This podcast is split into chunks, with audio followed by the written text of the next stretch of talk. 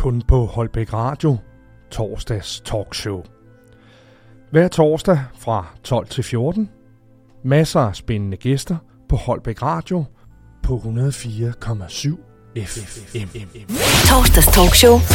Kun på Holbæk Radio. Velkommen til Holbæk Radio. Velkommen til talkshowet Snak med Fink. Mit navn er Carsten Fink, og i udsendelserne skal jeg netop snakke med personer, hvis virke har betydning for mange borgere i Holbæk Kommune.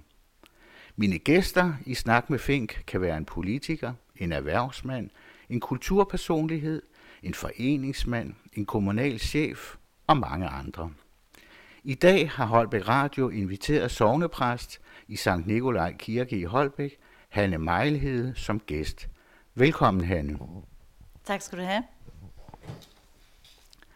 Hanne, jeg har researchet lidt på dig, og i Kristelig Dagblad fundet nogle gode oplysninger, som jeg har haft brug for, fordi jeg jo ikke kender dig personligt, men som en kendt præst i Holbæk. Du er 55 år, du er født og opvokset i Værløse, og ifølge Kristelig Dagblad, der sang du kirkekor. Allerede som 10-årig begyndte du, og du har sunget i kirke helt frem til dit 27. år. Det er jo imponerende lang karriere. Og så står der, at du som 11-årig sang på det kongelige teater, blandt andet i Otello. Og så kan jeg ikke lade være med at spørge mig selv om, skulle du have været operasanger i stedet for præst? Ja, jeg, altså, ja, fra jeg var 9 til jeg var 11, der, øh, der sang jeg inde på det kongelige teater. I, først i Utello og siden i Nødknækkeren. Mm. Øh, det, ja, det var en stor oplevelse. Og øh, øh, grunden til, at jeg, jeg fik den mulighed, det var fordi min øh, bror sang i radiodrengekoret, som var tilknyttet det kongelige teater dengang.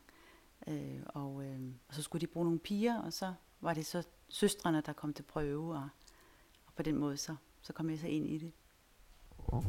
Ja.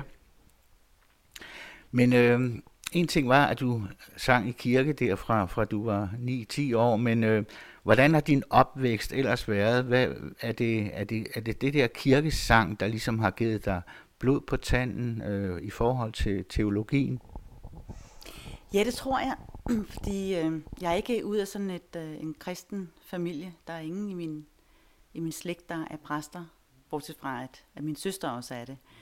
Men øh, vi sang i, øh, i den lokale kirkes øh, børnekor. Fra, ja, der tror jeg startede, da jeg var 8-9 år. Øh, og det blev jeg simpelthen ved med, indtil jeg blev præst. Så, øh, så det var der, min, min tilknytning til kirken, den, den begyndte. Og vi havde en fantastisk organist. Øh, så havde en meget stærk gudstro, der smittede af på alle os børn. Torsdags talkshow. Kun på Holbæk Radio.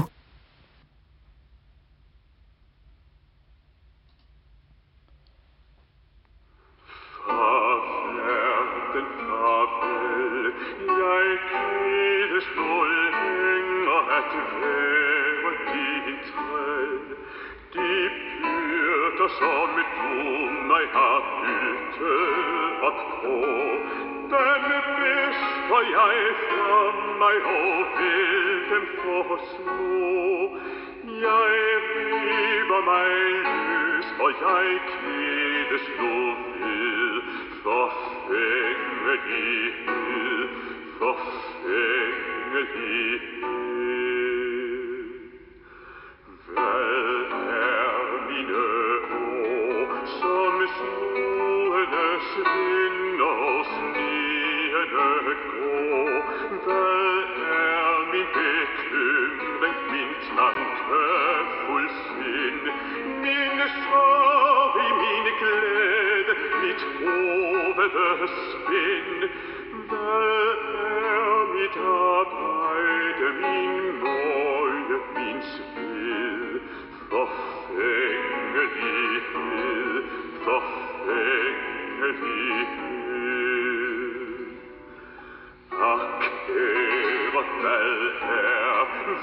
Er dine kroner og kranse, du bær? Misundelse sidder dig altid på ryg. Du hønner sømmelig sødes på sjælen bedst tryk. Du ofte der snubler, hvor andre de glid. Forfængelighed, forfængelighed. Ach, kødelig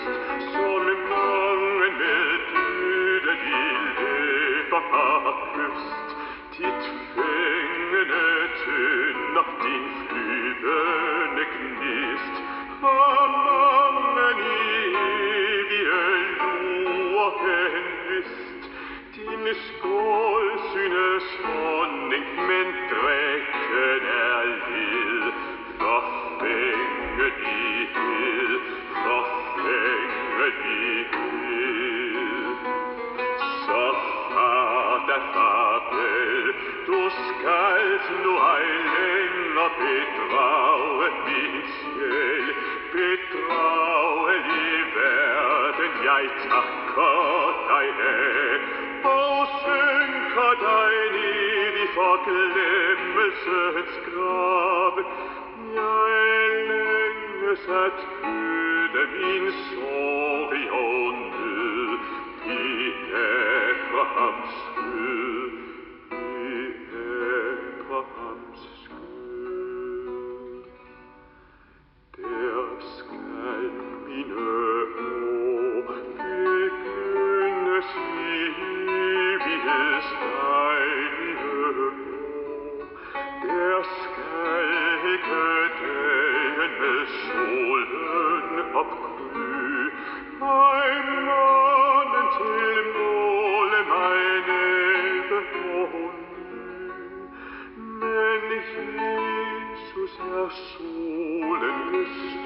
i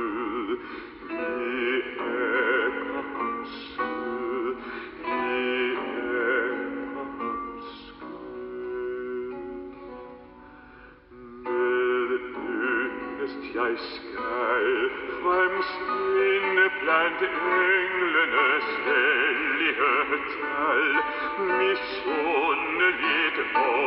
dejlige år. Der skal ikke mei alte die Augen skalden.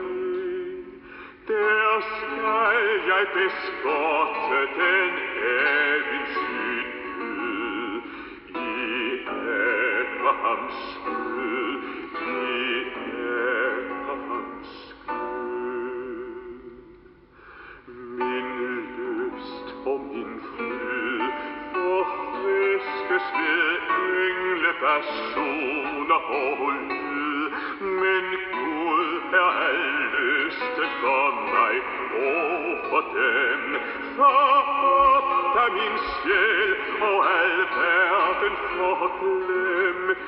Men glem, jeg at lysten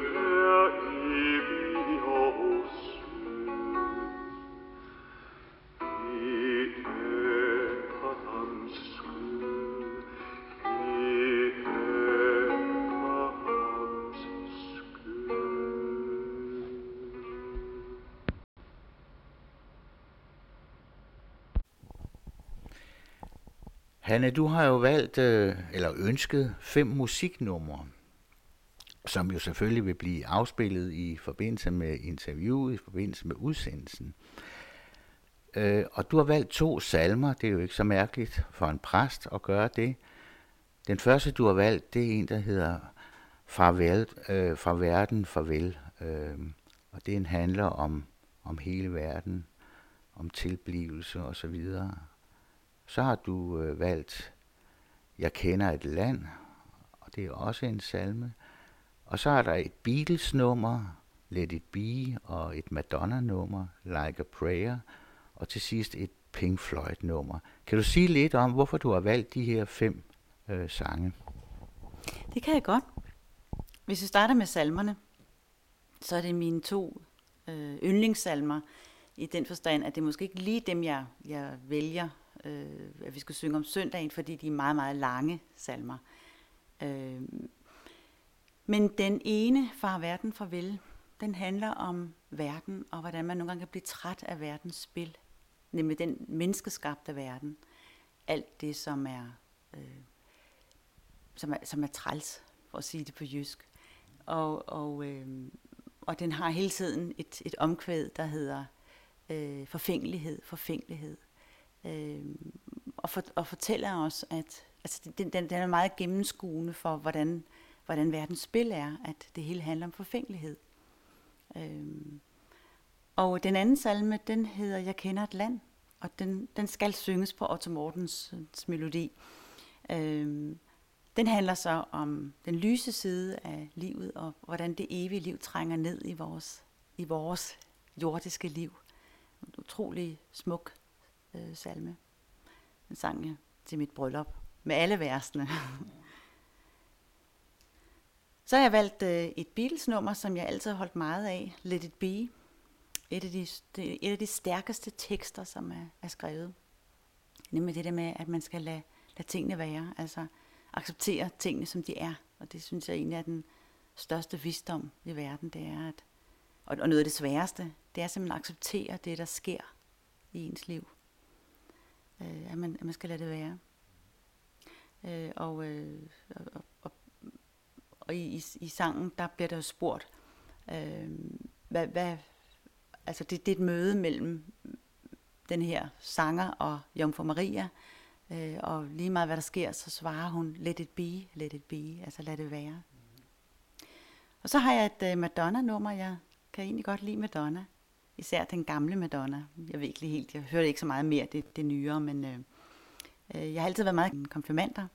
En meget livsbekræftende øh, video, hun har.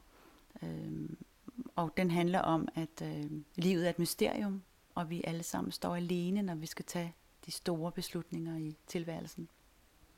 Og at vi ikke kan gøre det alene, og derfor så er vi nødt til at bede om hjælp til at lede os igennem det, og få den styrke, der skal til for, at, at vi kan gøre det, der er sandt at gøre. Og så det sidste, så er det så et Pink Floyd-nummer, uh, Division Bell. Jeg var meget stor fan af Pink Floyd, da jeg var teenager. Uh, og jeg kan huske, at min bror introducerede mig for Pink Floyd. Og så blev jeg så overrasket, da jeg en dag hørte min søn spille Pink Floyd. Jeg hørte det fra, der kom sådan en lyd ud af hans værelse, så jeg tænkte, det er da Pink Floyd. Og han var meget overrasket over, at, øh, at, at, at det havde været, hvad skal man sige, jeg havde været fan af Pink Floyd, da jeg var teenager. Og så kunne han jo synes, at det var pinligt, men han synes, det var vældig, vældig hyggeligt, så det var noget, vi sådan ligesom fik sammen, det her med Pink Floyd. Øh, og han gav mig faktisk øh, tre CD'er, Øh, jeg havde kun LP-plader. øh, og blandt andet Division Bell, som øh, er mit yndlingsnummer. Øh, og, øh, og det, det har jeg så valgt, fordi det har den historie. Torsdags talkshow. Kun på Holbæk Radio.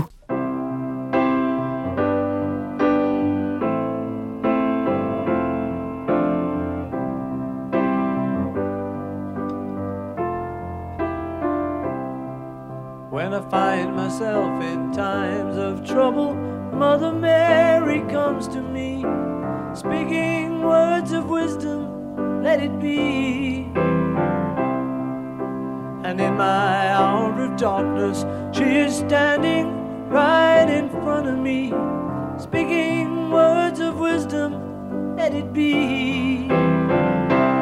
Let it be, let it be, let it be, let it be. Whisper words of wisdom, let it be. And when the broken hearted people living in world agree, there will be an answer, let it be.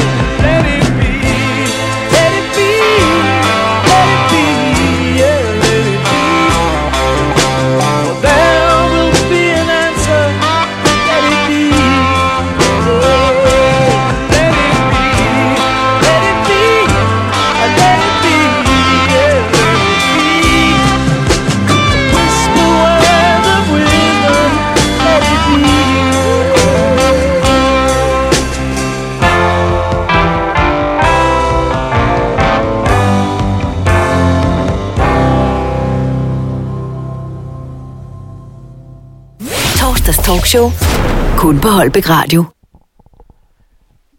I 1994, der bliver du kanteol på universitetet. Og øh, det virkede et par år øh, som hospitalspræst i Princeton i staten New Jersey i USA. Hvad fik dig til at, at drage helt derover, Hanne? Jamen, øh, det var faktisk ikke mig, der bestemte, at vi skulle til USA. Det var min øh, mand. Øhm, øh, han fik et øh, scholarship, altså i hvert fald mulighed for at, at øh, bo i USA i 10 måneder øh, og forske øh, og skrive en, øh, en bog på baggrund af det. Så det var sådan set ham, der var årsagen til, at vi tog det over med mus og mand. vi havde vores tre børn med, øh, som gik i skole derovre, og vi boede der så i knap et år. Ja, og så øh, mens øh, du var der, øh, der bliver du så hospitalspræst. Øh, hvad, er det noget, man bare sådan går ind og tilbyder sig, og, og så, så bliver man det? Og hvorfor valgte du så lige hospitalsgærningen? Altså, det har altid været sådan for mig, at øh, de store forandringer, eller de store øh, beslutninger i mit liv, dem, de er ligesom bare kommet. dem, dem har jeg ikke søgt efter. Det, det er kommet øh, gennem øh, en, en række tilfældigheder, der lige viste sig. Og sådan var det også med det her job som øh, hospitalspræst. Jeg, øh, jeg var jo derovre som øh, mor og, og, og husmor og chauffør. Det er jo det, man, det er den rolle, man har, når ens mand er, er udstationeret. Ikke?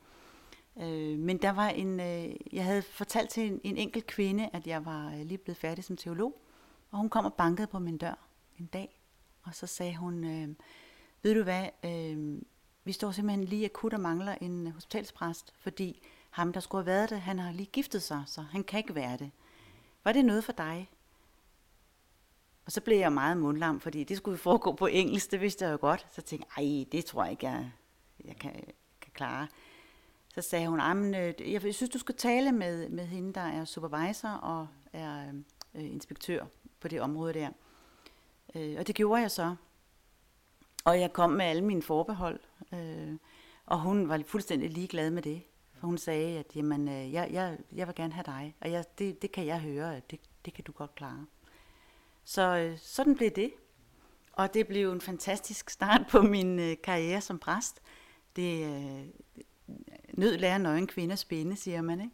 Så, så det lykkedes mig simpelthen at, øh, at, at blive så god til engelsk, at jeg, at jeg kunne klare at holde prædiken på, på engelsk og så videre. Og øh, jeg var så heldig, at øh, jeg samtidig også fik en uddannelse som hospitalspræst. Øh, og der har man så en supervisor tilknyttet, og man laver nogle opgaver og går til en, en skriftlig eksamen og så videre. Så det fik jeg så med mig oveni. Det var, det var meget, meget spændende. Torsdags talkshow. Kun på Holbæk Radio. God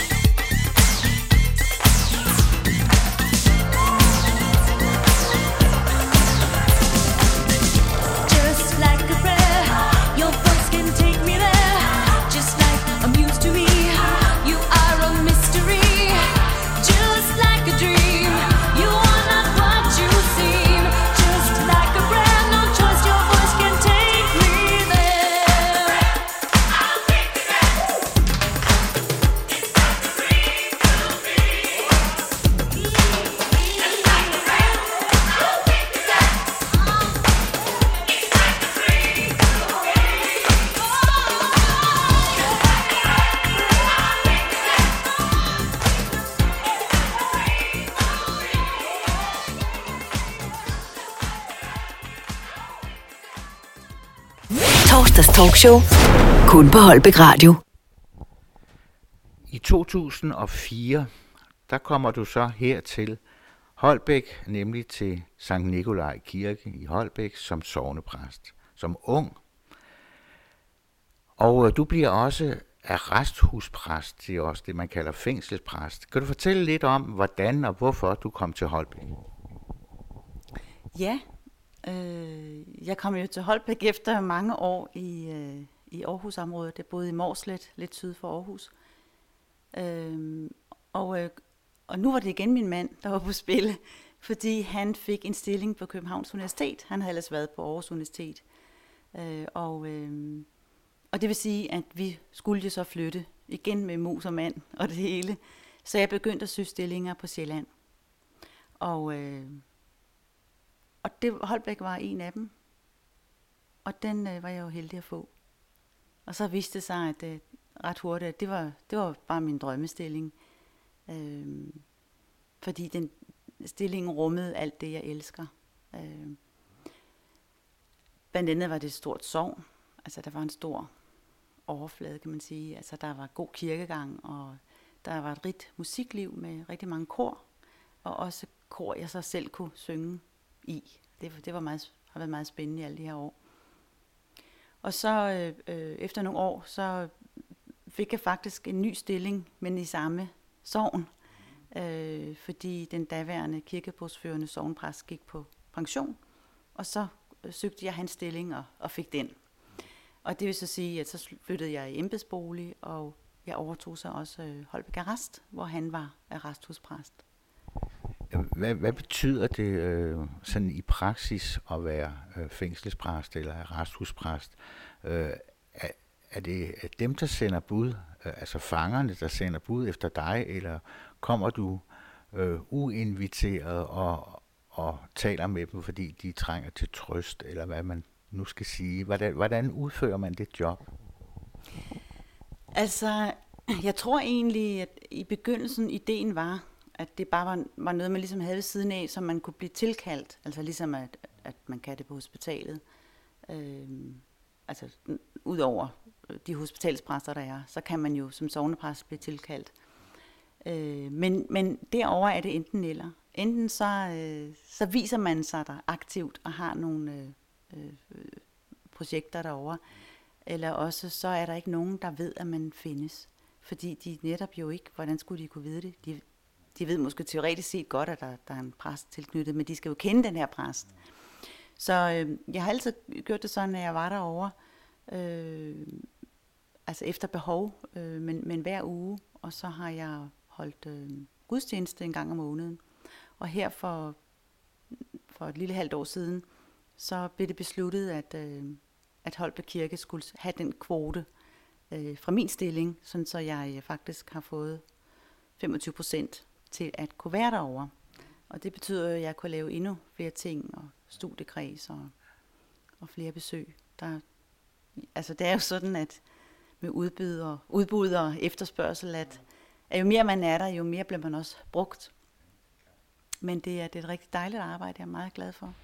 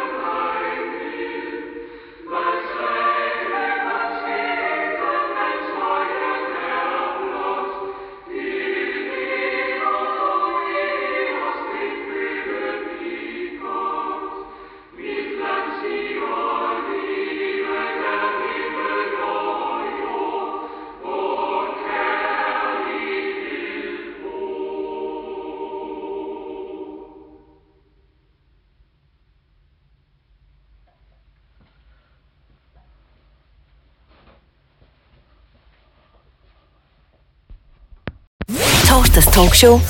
Kun på Holbæk Radio. Da jeg skulle invitere en af præsterne øh, ved kirken her i Holbæk til det her interview, jeg skulle finde ud af, hvem jeg skulle spørge, så spurgte jeg en kirketjener, om der findes en overpræst, altså en, der ligesom har lidt større myndighed end de andre. Og fik jeg at vide, det var der egentlig ikke. De var sådan nærmest sidestillede i fire præster, som jo er tilknyttet øh, kirken. Men der var en, der var KBF'er, fik jeg at vide, en kirkebogførende. Hvad er det for en størrelse, han? Og det er jo dig, der er KBF'er. Ja, jeg er kirkebogsførende, ja. Øh, det er sådan, at øh, i et hvert sogn er der altid en kirkebogsførende præst. Og i små sogne er der kun en kirkebogsførende præst. Og det er den præst, der fører kirkebogen. Hvis det er et lille sogn, så er det også præsten, der gør det i praksis. Det vil sige øh, skrive op øh, med døde og døbte og øh, navneændring og alle de her ting, man skal gøre.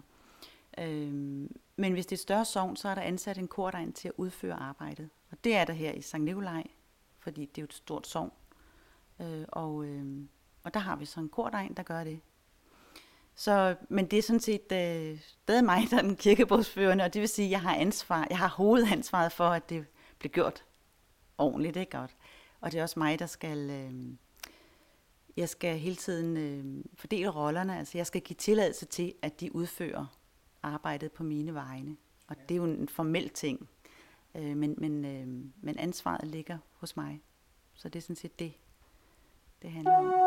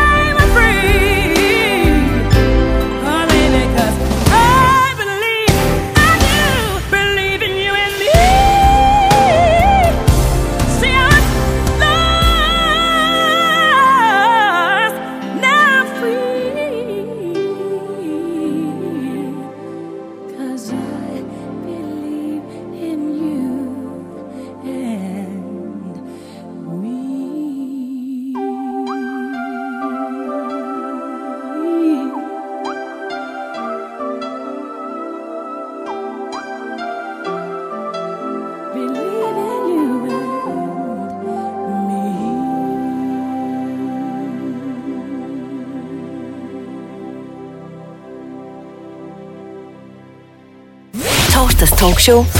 Kun på Holbæk Radio. Ja, og min kilde er jo stadigvæk Kristelig Dagblad, og ifølge den artikel, der øh, er du særlig øh, interesseret i salmedigteren Brorson, og har beskæftiget dig med, med ham, både med foredrag og med artikler.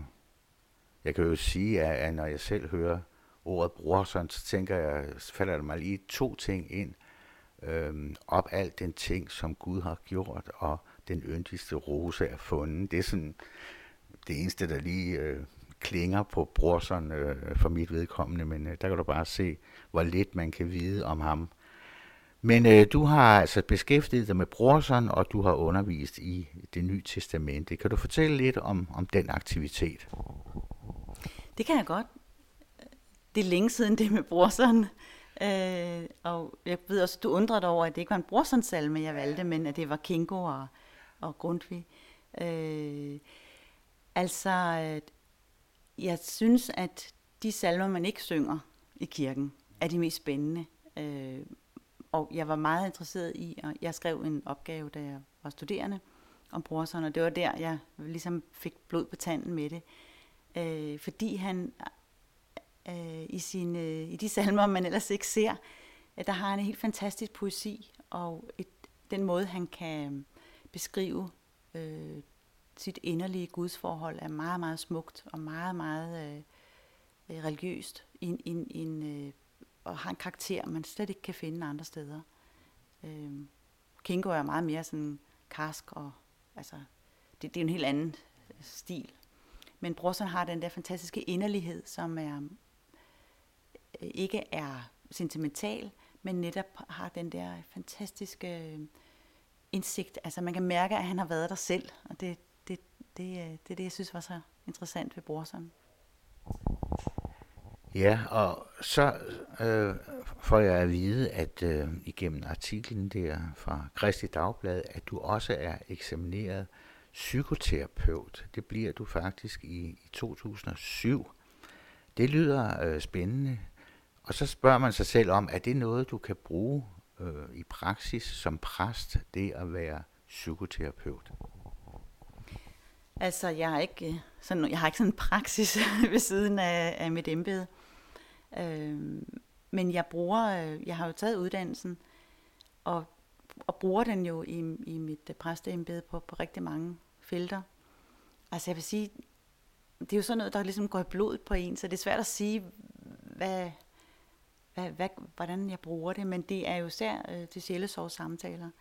Altså man, man opøver en skarphed i det at lytte, øh, og, i, og det at spørge ind til, sådan så man får talt om det, det egentlig handler om. Øh, og, øh, og så i det hele taget, altså det, øh, på det kommunikative plan, der, der lærer man jo rigtig, rigtig meget. Det omgås mennesker og forståelse af mennesker.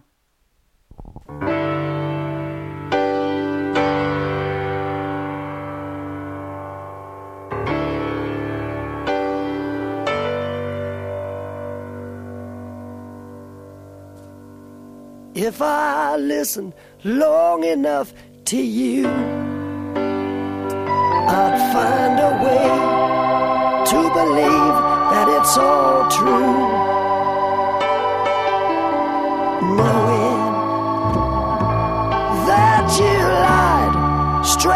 Faced while I cried. Still, I look to find a reason to believe. Someone like you makes it hard to live without somebody else. Someone like you makes it easy to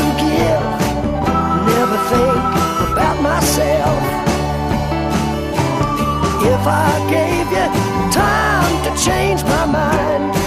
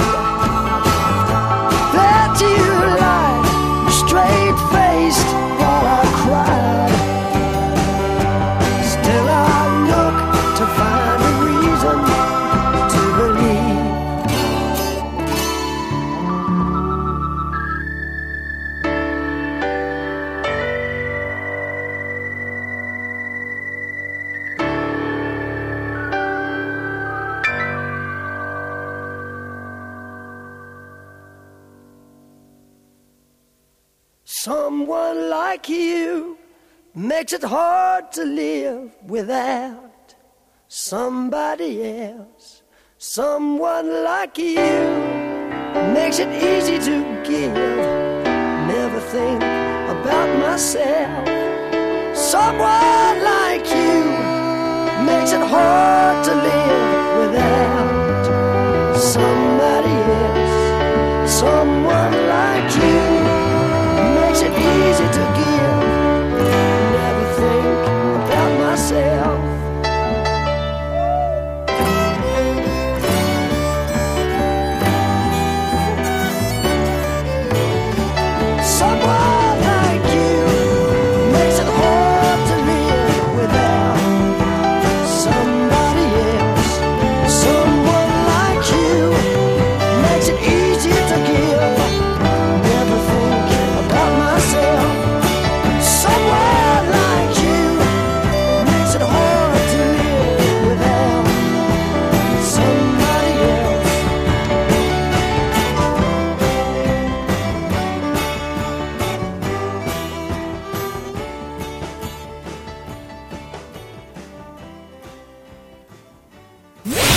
talkshow.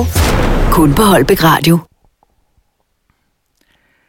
Du taler jo som præst øh, med en del sovnebørn i det daglige. Det kan være om barnedåb, om hvilelse, om begravelse og sikkert også andre emner.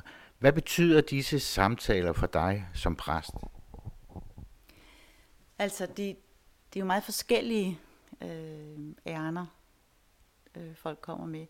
Og, og noget af det giver jo sig selv. Altså en hvilesamtale, det handler jo rigtig meget om hvilesen, og så at samle stof til talen. Øh, og det, det, det er noget, jeg, jeg er meget glad for. Måske især efter jeg har, har taget den her uddannelse som psykoterapeut. For jeg synes, det er spændende, og, og det synes de også, at jeg stiller spørgsmål ved, hvad, hvad der er vigtigt for dem, og, og hvordan de opfatter hinanden osv. så øhm, og øh, og det, det gør jeg. Jeg sætter altid et par timer af til hvilesessamtalen, fordi jeg synes, det er der, man kan, man kan få en god samtale, som, som, som de brudeparet rigtig gerne vil have også. Øh, dåbsamtaler, det, øh, det er meget forskelligt. Nogle er meget interesserede i det teologiske indhold, og så går jeg meget ud af det. Og nogle, der, der kan jeg hurtigt mærke, at det ikke det, de kommer for, og det respekterer jeg. Og så snakker vi om, om lidt andre ting. Øh, så det bliver tit en lidt kortere samtale. Øh, begravelsessamtaler, det, det siger også sig selv, at der, der har man jo øh, en, en, øh, en afdød, man skal forholde sig til, og, øh, og mennesker i sorg. Så det handler meget om det. Øh, og, og typisk begravelsessamtaler, dem, øh, der er der også, øh, følger man op på det, sådan så man har samtaler senere hen. Øh, og øh, især ved svære dødsfald, altså så, så tilbyder jeg jo, at, at, jeg kan, at de kan komme til samtaler senere også. Så er der jo det, man kalder sjælesorgssamtaler. Der kan være meget forskellige. Det kan være, øh, det kan handle om, at, øh, at netop at man har mistet. Det kan handle om, at man, øh, at man har det svært i livet af en eller anden grund. Det har vi jo alle sammen. Og det er blevet mere, skal vi sige, jeg får mange flere henvendelser i, i de år her, end jeg gjorde for, for 10 år siden. Øh, jeg får faktisk rigtig mange henvendelser, også fra par. Jeg tror, jeg har haft syv par i, i ikke, jeg vil ikke sige parterapi, men det er vel lidt derhen af, altså hvor vi i hvert fald har snakket om, om ægteskabet og sådan noget.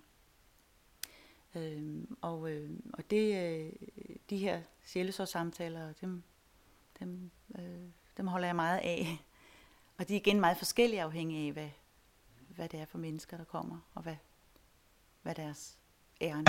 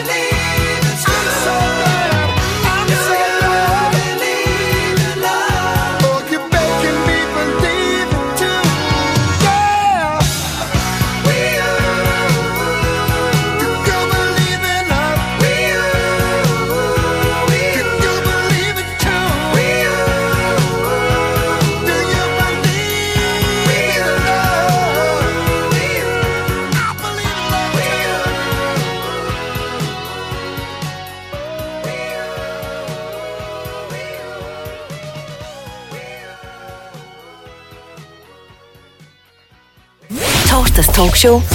Kun på Holbæk Radio. Hanne Mejlhede, man siger jo, at præsten forkynder Guds ord, eller forkynder evangeliet. Hvad lægger du egentlig i begrebet forkyndelse?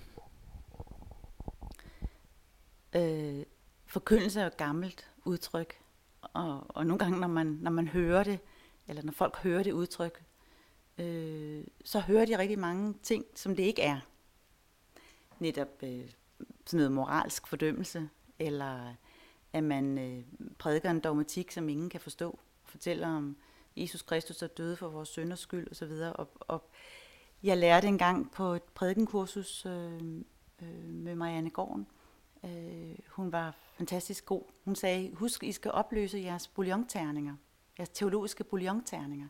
I skal, I skal kunne forkynde i forbindelse, altså, sådan så det, det har, har, hænger sammen med livet, og ikke bare bliver sådan en ballon, der flyver op i luften, og, og ingen rigtig kan bruge til noget. Fordi jamen, det, der, det der er fuldstændig rigtigt, at øh, de der teologiske dogmer, men hvad, hvad, hvad skal man bruge dem til? Så for mig, der handler forkyndelse om øh, at man kan bruge evangeliet i sin hverdag. Og hvis ikke man kan forbinde med sin hverdag, så er det ikke noget værd. Så det er det, jeg gør meget ud af. Øh, især i øh, sjælesorgssamtaler, men også i prædikner, der, øh, der ser jeg sådan et skelet for mig. Øh, at der findes øh, der findes to former for, for offer. Det ene det er der, hvor man bliver bødlen, altså hvor man går til angreb på folk og skælder ud og moraliserer. Og det andet det er der, hvor man trækker sig tilbage og selv er offer og, og får selvmedlidenhed og det videre. Og så videre. Øh, men så er der den tredje måde, og det er den, der er evangelisk måde. Og det er at se det fra en helt anden side. Altså hvor man hverken er offer eller bødel, men hvor man ser, øh, hvor man ligesom trækker øh, trækker sig tilbage eller lægger afstand til tingene, så, så man ikke har så mange følelser med i det, men ser, hvad det egentlig er, det er. Øhm, og det er der, hvor, øh, hvor Helligånden er til stede. Altså der, hvor man egentlig kan mærke sin egen urkraft, sin egen styrke og sin egen, øh, Øhm, sin egen ånd. Og det er, når den ligesom træder øh, ind i det enkelte menneske, at man kan mærke sin styrke, så, så har man svaret. Og alle mennesker, jeg taler med, de har selv svaret på det, de, de spørger om. Og det, er det, der er det vigtigste, det er at få dem derhen, hvor de selv kan sige, hvad svaret er. Jeg, jeg kan ikke svare for dem, fordi jeg er ikke dem. Øh, så det handler, jeg, jeg holder meget af teologen øh, Søren Kirkegaard, og han siger, at det handler om, at man skal blive sig selv, at man skal træde karakter og sætte selvet, siger han. At, at, at krop og sjæl forenes, så ånden øh, den, der driver en. Man kan også kalde det for lidenskaben, eller, eller kraften, man har. Glæden. Og det er det, der, der skal drive os. Og når den driver os, så, så er evangeliet blevet opfyldt. Altså, så er det, så er det det, der, Shattered dreams, worthless years. Here am I encased inside a hollow shell. Life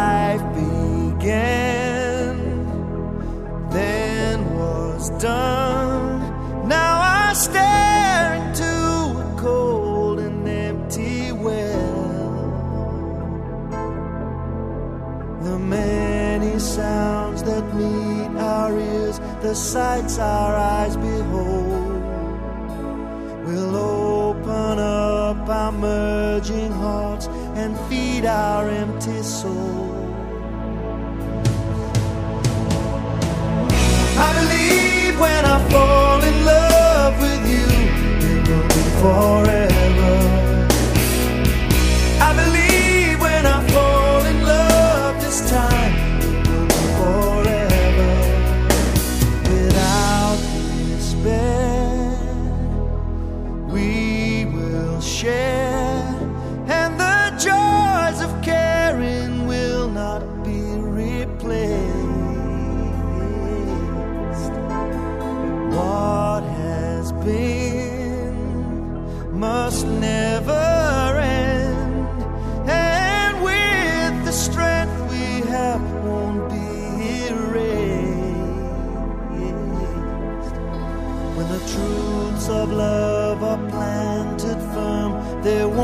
Hard to find.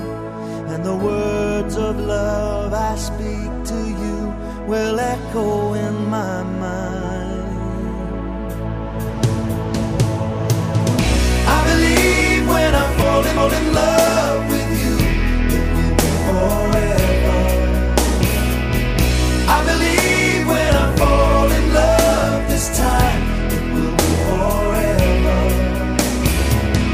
I believe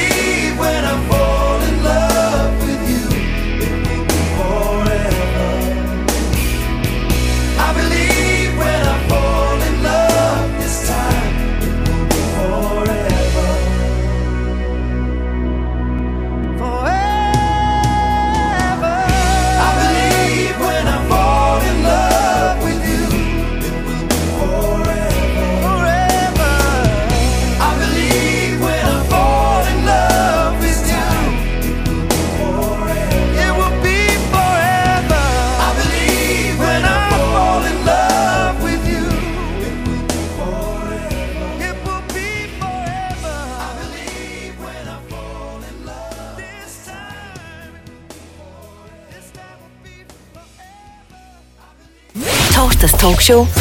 Kun på Holbæk Radio. Hanne Mejlhed, hvordan forbereder du en prædiken over søndagens tekst? Og hvad lægger du i den forbindelse vægt på? Altså, øh, øh, der er nemlig stor for. Det er godt, du spørger på den måde, fordi der er stor forskel på at forberede prædikenen og at udføre den. Og øh, i forberedelsen, der lægger jeg meget vægt på at læse teksten, og så læse de, de tekster, der, der knytter sig til typisk øh, en tekst fra det gamle testamente, øh, eller fra øh, øh, et af Paulus brevene, eller hvad det nu kan være. Øh, og det er jo sådan, at, at vi har jo, vi skal jo prædike en bestemt tekst, der passer til den søndag, og vi har en alterbog, og der står der øh, de tre tekster, som vi skal forholde os til. Og det ligger fast. Det kan vi ikke vige fra.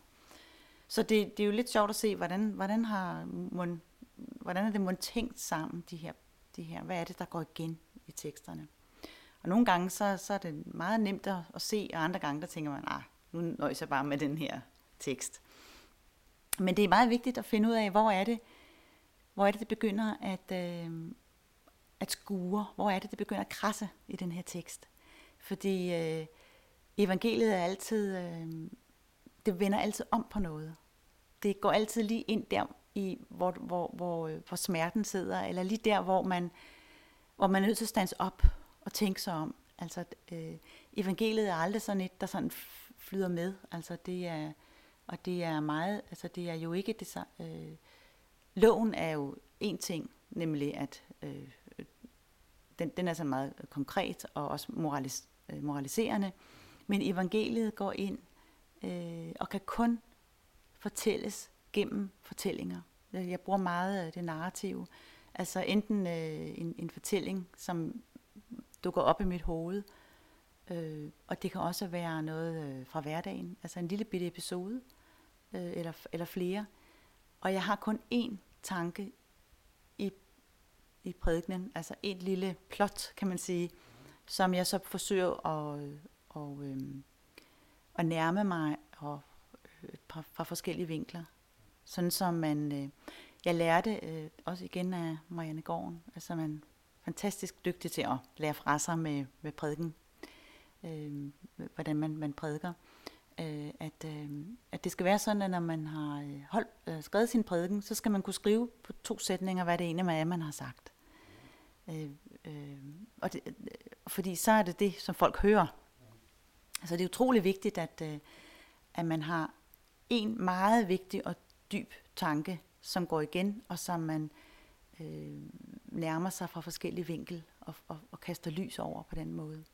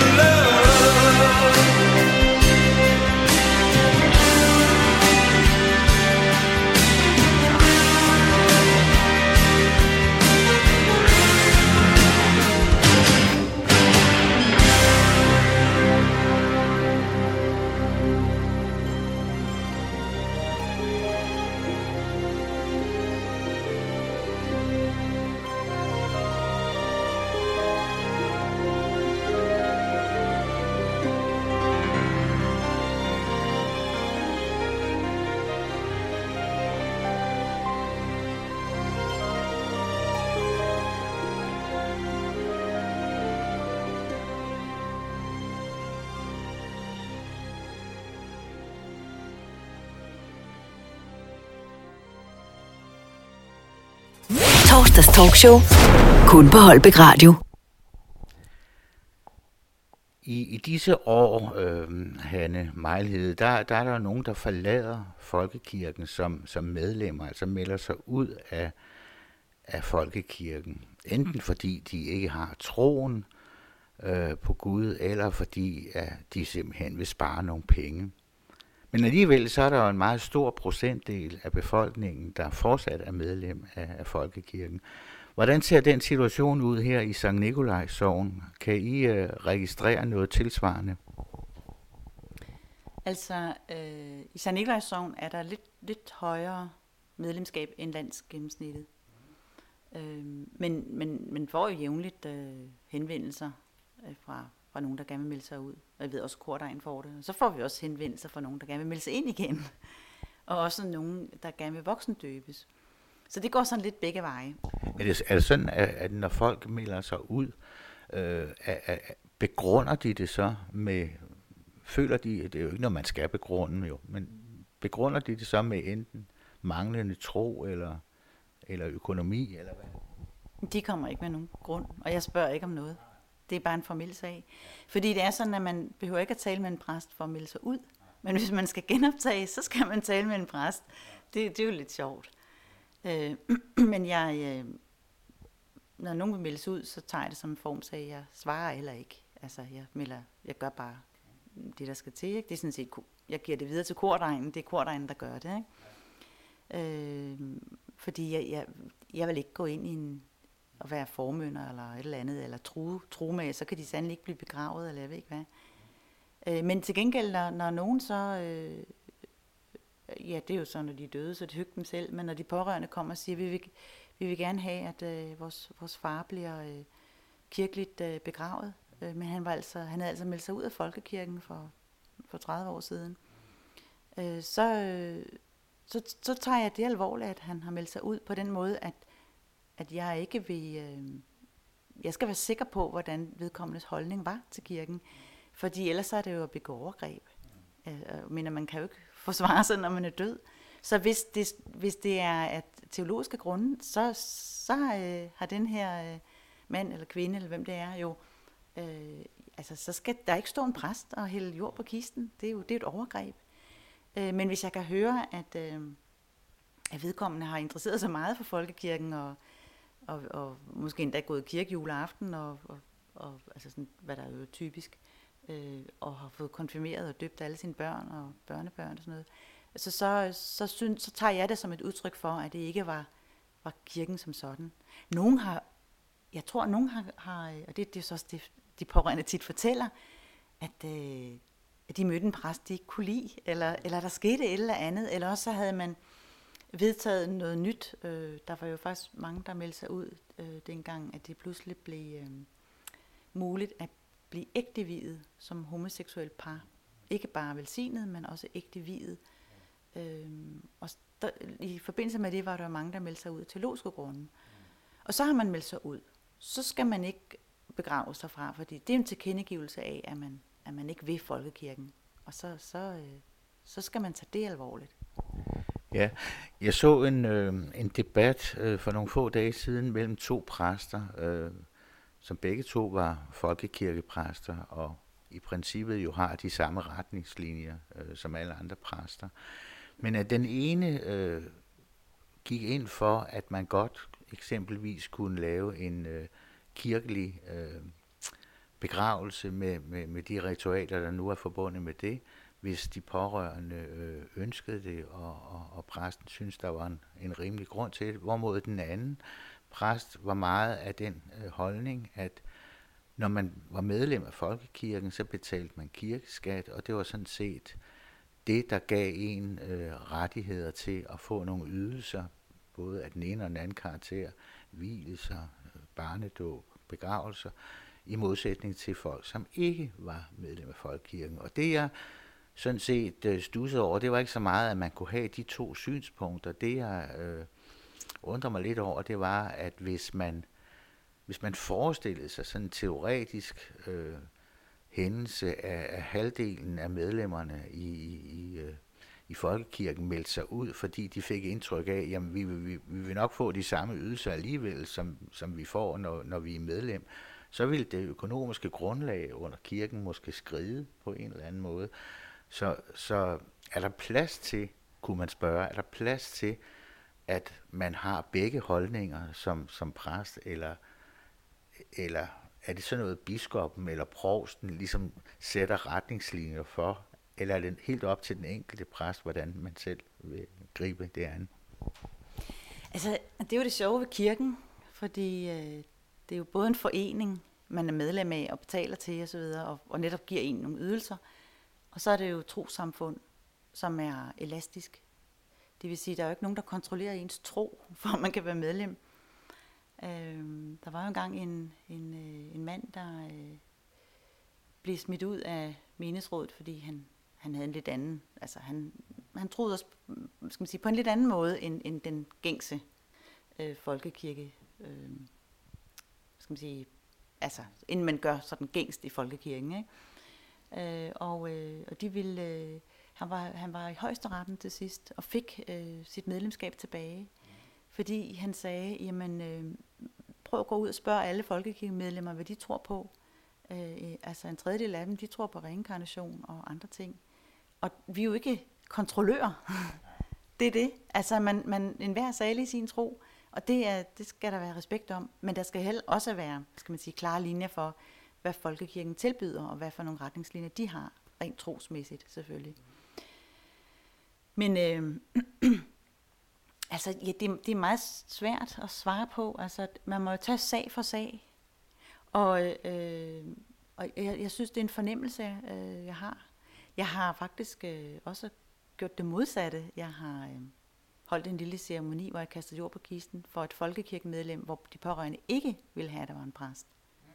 Og så, øh, hvis ikke jeg kunne få nogen ordentlig begrundelse for, øh, hvor, altså at den, den afdøde ikke ville have det, kan man sige, øh, så, har, så har vi så aftalt, at vi gør det i to omgange. De holder deres for sig selv, hvor de kan holde deres tale osv., og så holder jeg en lille ceremoni bagefter. Og så kommer der til at stå i papirerne, at, der var, at det var en begravelse med folkekirken, eller med en, en præst, der medvirkede. Ikke? Øh, det, det har jeg gjort nogle gange.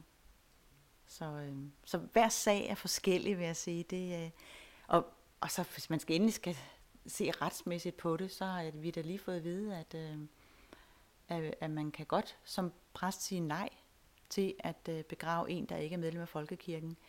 Men, øh, men hvis den går i skifteretten, så kan skifteretten bestemme, at der skal være en kirkelig øh, begravelse, øh, og så må man finde en præst, der ved det. Men man kan ikke tvinge nogen til det, så det er jo en tosset ting. Ikke? Altså, man kan både sige, at det skal de, og det skal de ikke på samme tid. Ikke? Det, så det, det er, der, der er ikke nogen klare linjer her.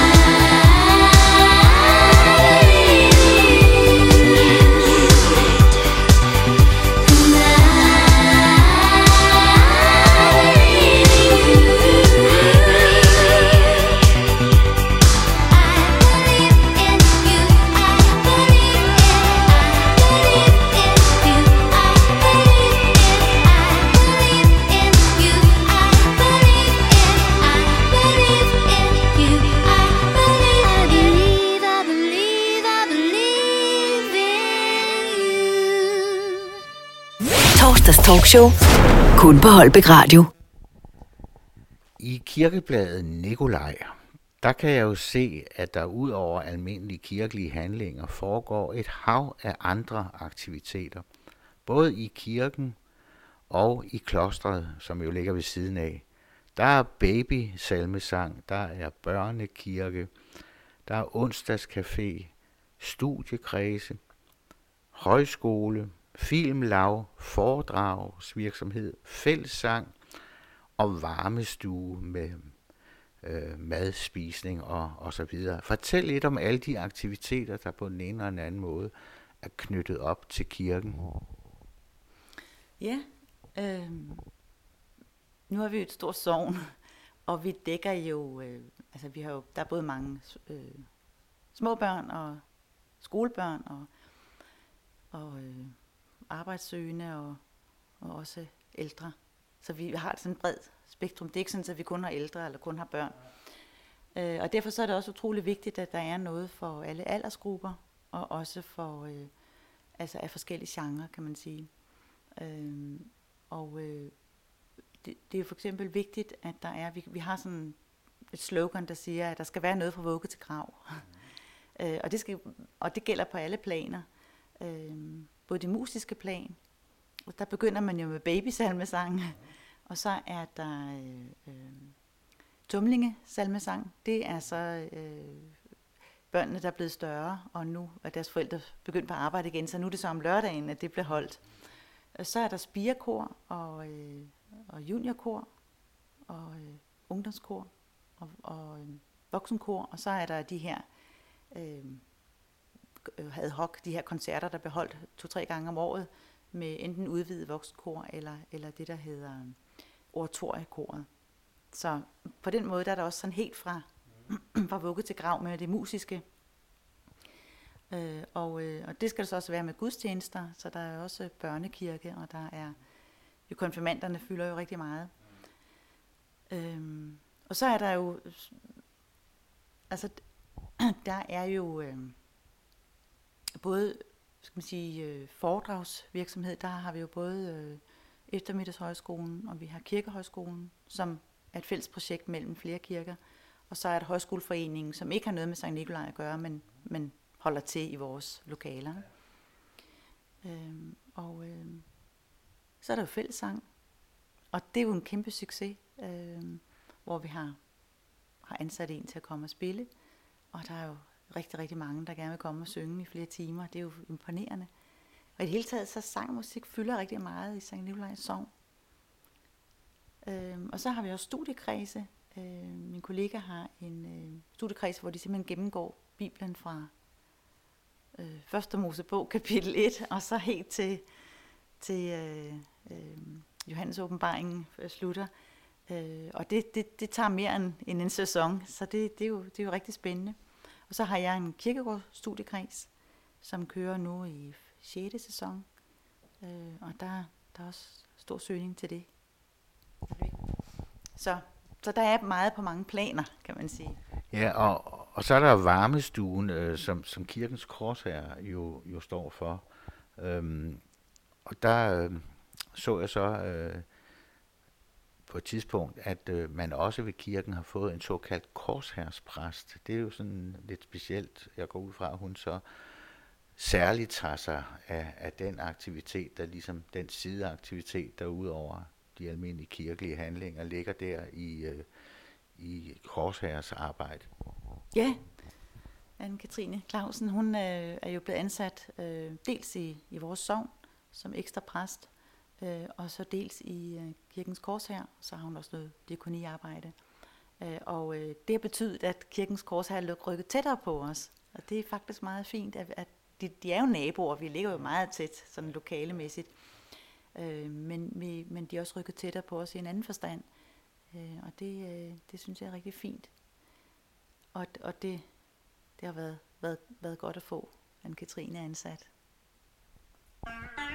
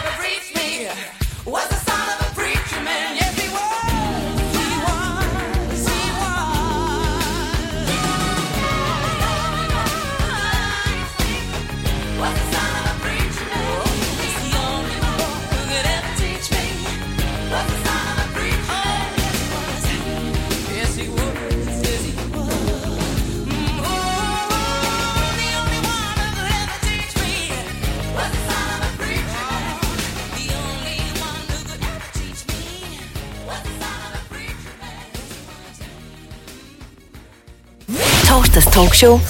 Kun på Holbæk Radio. Han er meget hed både i kirkebladet, øh, som jo hedder Nikolaj, men også i det lokale dagblad Nordvestnyt. Der skriver du ofte nogle gode filosofiske synspunkter om folks gøren og laden i, i hverdagen, som man så kan forholde sig til. Kan man betragte sådan nogle artikler som en del af din forkyndelse som præst, eller holder du bare meget af at udtrykke dine holdninger om alle livets forhold? Altså, øh, de artikler, som, som er i vores kirkeblad, det, det skriver vi jo på skift mellem os fire præster. Øh, og det, det, øh, det, der vil sige, det er mere knyttet til det, til det kristelige budskab, fordi det er en del af, af hvad skal man sige, kirkens forkyndelse, det vi, vi skriver det her. Historien om Nordvestnyt, den er, den er helt anderledes. Det er mange år siden. Øh, der blev spurgt, om jeg ville skrive en lørdagsklumme. Det var bare en lille bitte tekst. Og det gik på skift mellem, der var, der var, vi var et par præster, og, som de havde sådan fundet rundt omkring, og der var nogle en teaterdirektør og lidt forskellige. Øh, men så la- lavede de øh, layoutet om, og så forsvandt den her lørdagsklumme. Og så spurgte de, om jeg ville skrive øh, i det, der hed synspunkt i stedet for. Og så sagde jeg, at det, det havde jeg jo læst, men det var jo politisk, og jeg, jeg sagde, jeg kan ikke skrive politisk. Det, det kan jeg ikke. Nej, men de ville nemlig også gerne have noget andet. Så sagde jeg, men hvis det må være sådan lidt mere eksistentielt, som jeg vil vælge at kalde det, så, øh, så vil jeg gerne. Og så øh, får man sådan en mail, hvor man så får nogle datoer, hvor man så skal skrive. Og det er vel en fem gange om året, eller deromkring, jeg så skriver. Det, det er jo meget sjovt, ja. Og så vælger du selv emnerne og hvordan det skal gribes an. Og får du reaktioner på, på nogle af sådan nogle indlæg? Øh, reaktioner? Ja, det, det gør jeg. Jeg har ikke fået nogen negative. Øh, det, det kan jo komme, men det, det, øh, det har jeg ikke. Men øh, emnerne er, finder jeg selv på, men de redigerer også, og jeg vil sige, det er de gode til. Altså nogle gange, så har jeg en anden titel, øh, og så har de lavet den om.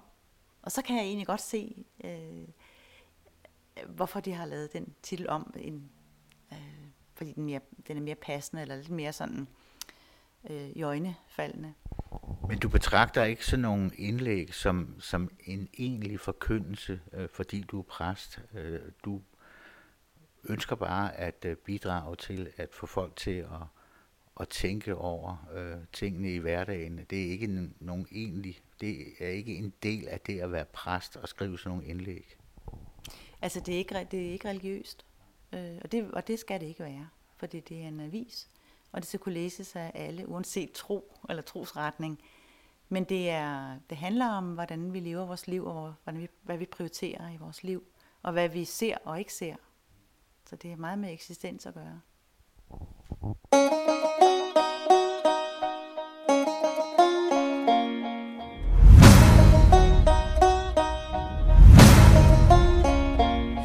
Jenny grew up wild like a blackfoot daisy Out in the shack with a blue tick hound Broke as hell, but blessed with beauty The kind that a rich man can't turn down. She caught the eye of an oil man dancing One summer night in a dime store dress. She had the looks, he had the mansion And you can figure out the rest was all roses, dripping in diamonds Sipping on champagne but she was all uptown, wearing that white gown, taking his last name. She could hear those church bells ringing, ringing. And up in the loft, that whole choir singing, singing. Fold your hands and close your eyes. Yeah, it's all gonna be alright. And just listen to the church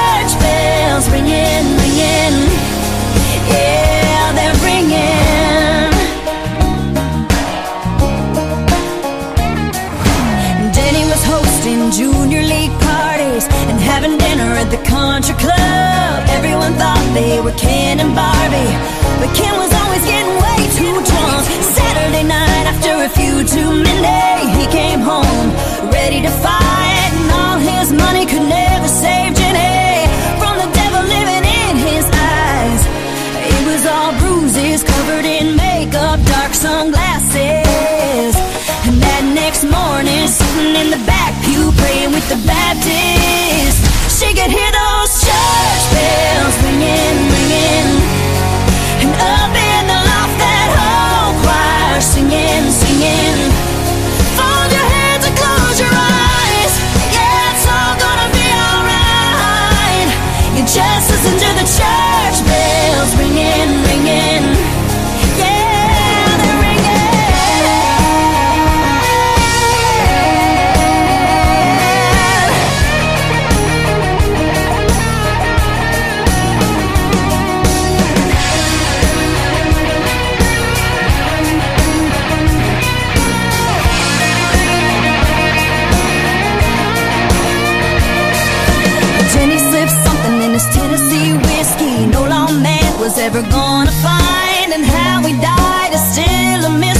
He hit a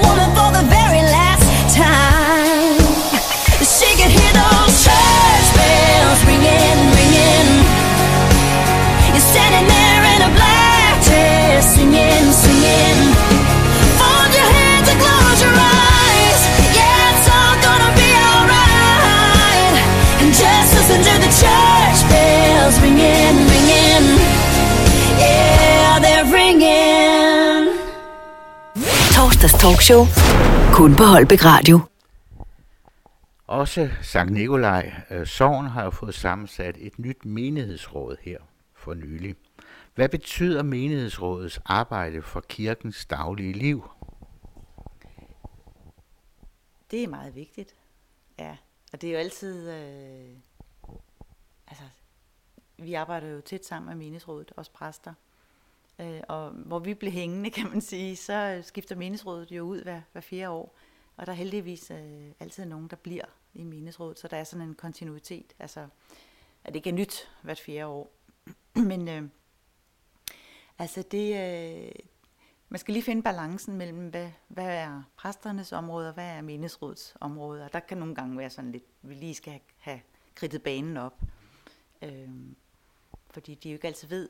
Øh, nogen, nogen tror, at man sådan kan, ligesom i sådan en, en, en quiz, at man ligesom kan bestemme en salme til om søndagen, man gerne vil have sunget. Men det kunne jo se kønt ud, hvis alle gjorde det.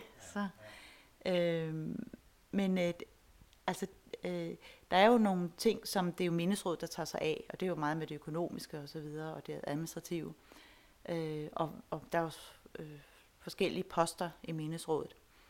Øh, og så er der jo aktivitetsudvalget, og det er jo, det er jo også menighedsrådet, og det skal helst være borget af menighedsrådet. Øh, sådan så de føler, at de har fingrene med i det, der skal foregå. Og det skal, ikke- de skal ikke bare være, altså som jeg ser det, det skal ikke bare være sådan nogen, der skal udføre ordre, og så hænge den tønde op eller gøre det, men de skal selv have lov at komme med, øh, med et initiativ, øh, men også øh, kunne stå for det. Øh, og der er blandt andet jo øh, en fra menighedsrådet, der har lavet en filmklub, som han kører øh, selv, og det er jo fantastisk. Der den vokser. Selv i vores dage med Netflix, er vi ikke hvad? Så er der faktisk øh, fin tilslutning til den. Så det, det, det synes jeg er rigtig godt, når der er nogen, der tager initiativ til at lave en eller anden aktivitet, og de så selv ligesom øh, står for det. Så, men i det hele taget, dialogen er jo meget, meget vigtig. Øh, det, det, det er noget, jeg prioriterer højt. At komme til menighedsrådet.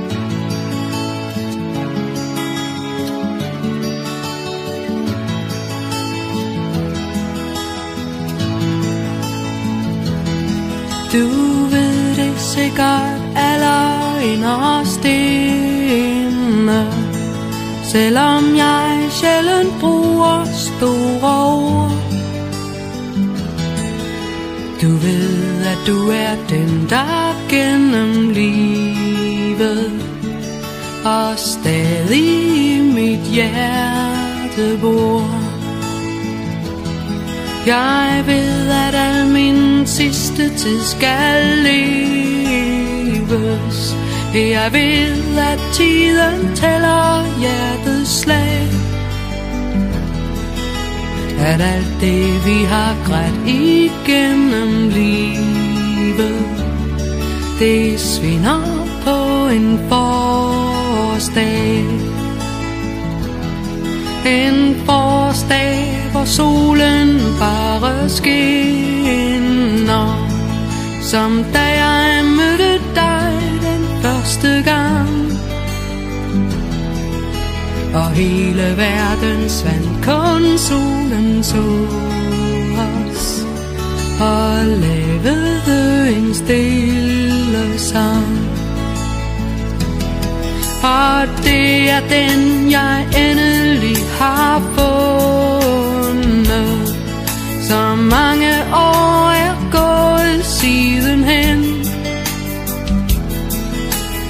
Tænker vel, at noget skulle forandres Hvis vi kunne leve alt igen. Vi tænker vel, at vi gled fra hinanden. I årene, der hastede forbi og nu er alting stille her i stuen. Og store ord er svært at sige.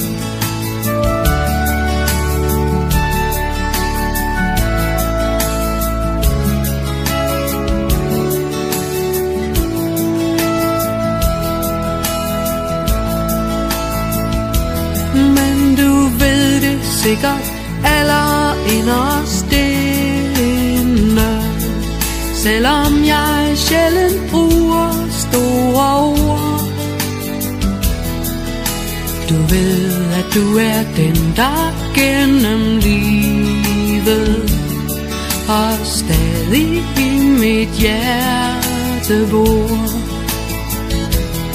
Jeg ved, at al min sidste tid skal leve jeg ved, at tiden tæller hjertets slag. At alt det, vi har grædt igennem livet, det svinder på en forårsdag. Ja, alt det vi har grædt igennem livet Det svinder en forårsdag yeah. grædt igennem livet. Det svinger på en forårsdag.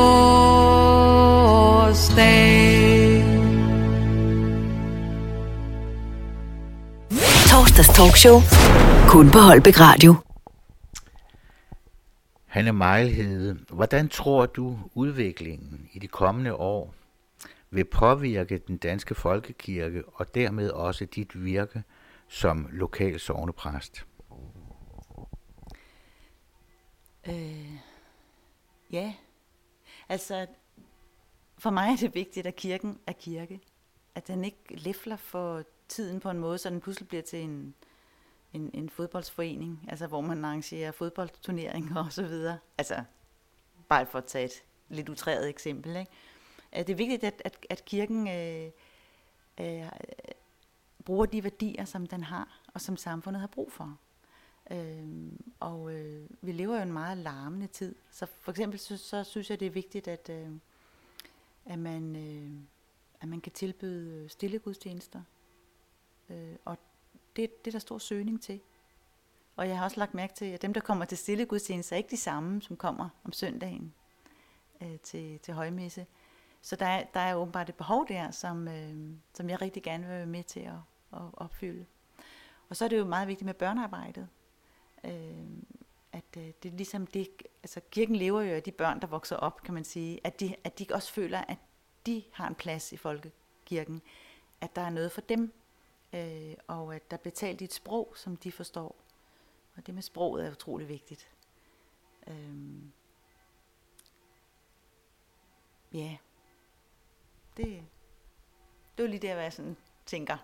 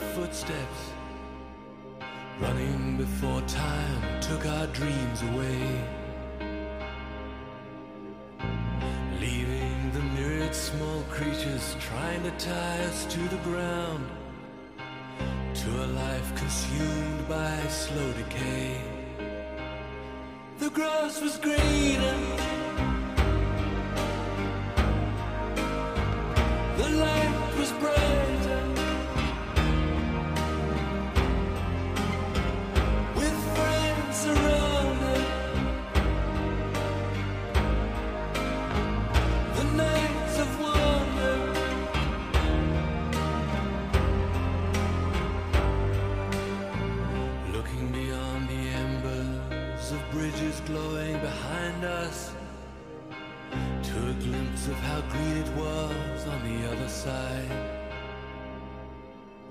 Steps taken forwards, but sleepwalking back again. Dragged by the force of some inner tide.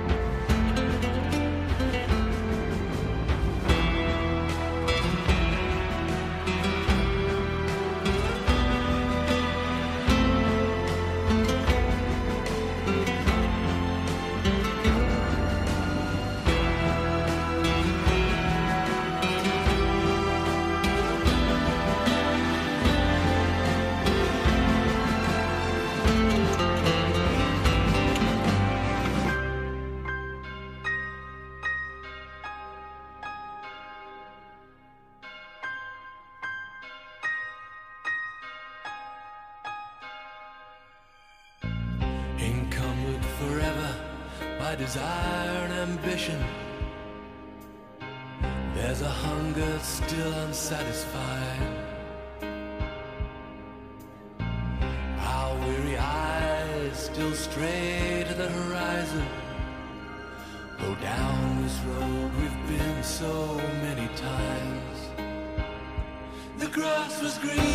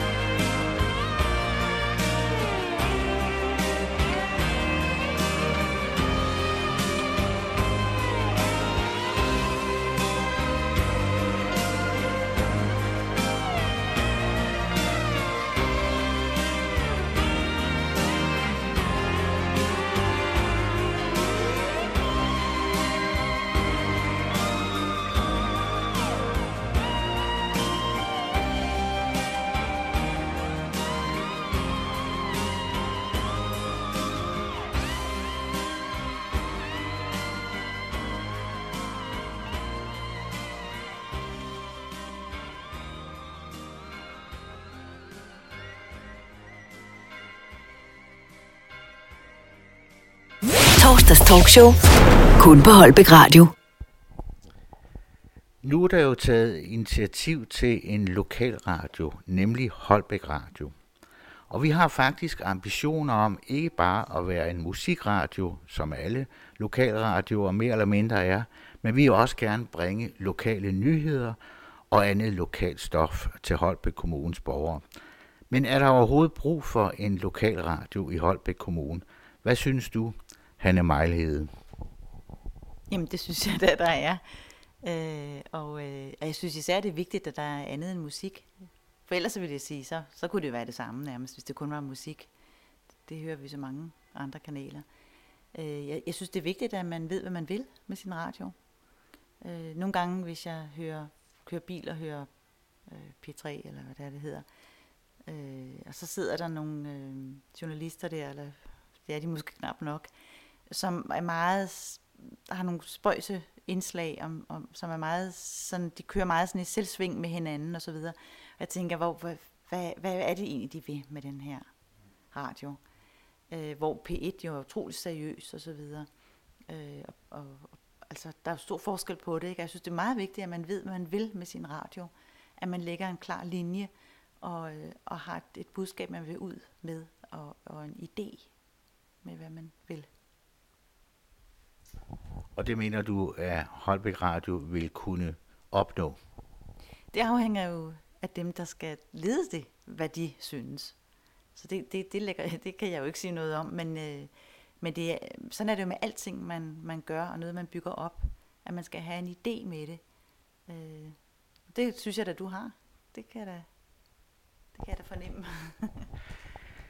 Ja, men så vil jeg gerne på Holbæk Radios øh, vegne sige øh, sovnepræst Hanne Mejlhed tak, fordi du ville deltage i interviewet. Tak, fordi du har brugt tid på det. Jeg tror, at lytterne vil synes, at du har kommet frem med nogle interessante synspunkter. Tak for det. Du har lyttet til torsdags talkshow her på 104,7 Holbæk Radio. Mit navn er Kenny, og øh, jeg takker for, at du lytter med. Nu masser af dejlig musik og hits for alle her på Holbæk Radio.